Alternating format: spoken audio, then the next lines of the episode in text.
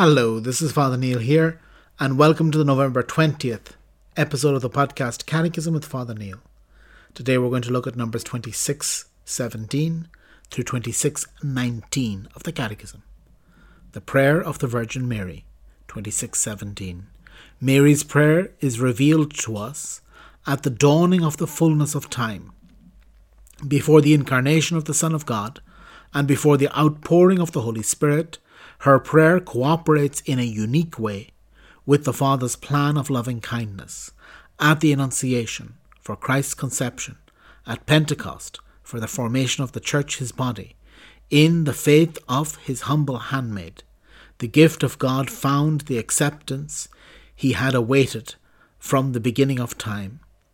She, whom the Almighty made full of grace, responds by offering her whole being Behold, I am the handmaid of the Lord. Let it be done to me according to your word. Fiat. This is Christian prayer to be wholly God's, because he is wholly ours. 2618. The Gospel reveals to us how Mary prays and intercedes in faith. At Cana, the mother of Jesus asks her son for the needs of a wedding feast. This is the sign of another feast, that of the wedding of the Lamb, where he gives his body and blood at the request of his church, the bride. It is at the hour of the new covenant at the foot of the cross that Mary is heard as the woman, the new Eve, the, th- the true mother of all the living. 2619.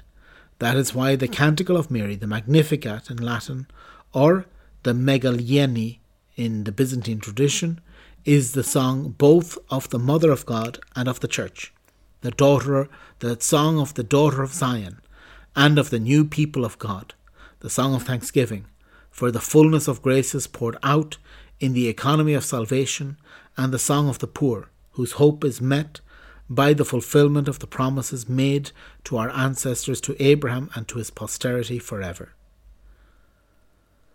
So, very well. So, here um, again, there's really not too much surprises, not too many surprises in the structure of the catechism.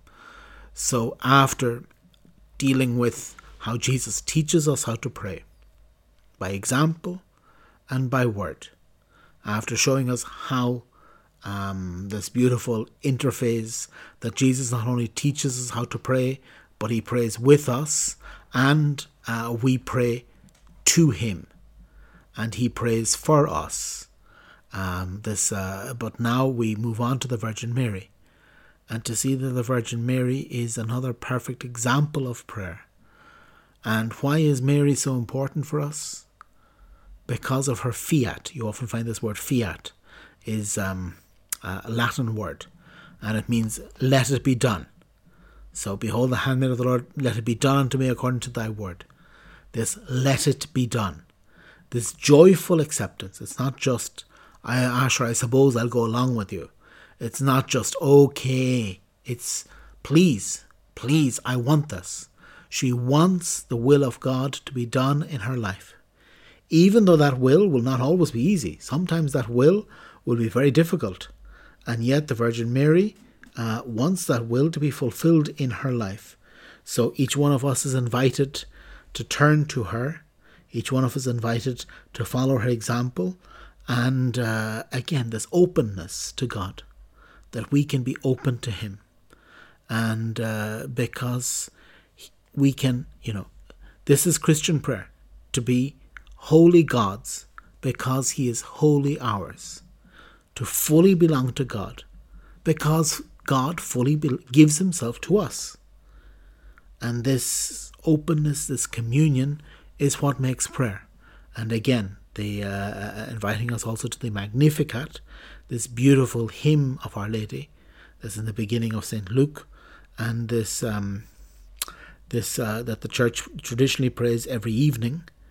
Um, that there are three uh, canticles in um, the beginning of Luke's Gospel, the one of uh, Z- uh, Zechariah in the temple, the Benedictus, blessed be the Lord of God of Israel.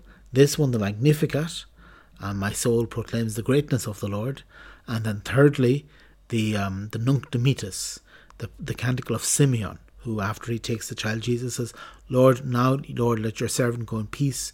Your word has been fulfilled. That the church prays and at her night prayer. Uh, it's like these these three uh, uh, pillars of prayer during the day. But today, to look at this uh, Magnificat, this constantly praising God, speaking well of God, magnifying God in our soul. That this is what we are all invited to do. So, very well. So, we'll continue. Um, so, today we finish the section. So, we have the in brief 2620. Jesus' filial prayer is the perfect model of prayer in the New Testament, often done in solitude and in secret. The prayer of Jesus involves a loving adherence to the will of the Father, even to the cross, and as an absolute confidence in being heard. 2621. In his teaching, Jesus teaches his disciples to pray with a purified heart, with a lively and persevering faith, with filial boldness. He calls them to vigilance and invites them to present their petitions to God in his name. Jesus Christ himself answers prayers addressed to him. 2622. The prayers of the Virgin Mary in her Fiat and Magnificat are characterized by the generous offering of her whole being in faith. So, very well, we'll continue tomorrow, and tomorrow we're going to look at numbers 26, 23 through 26, 28. God bless.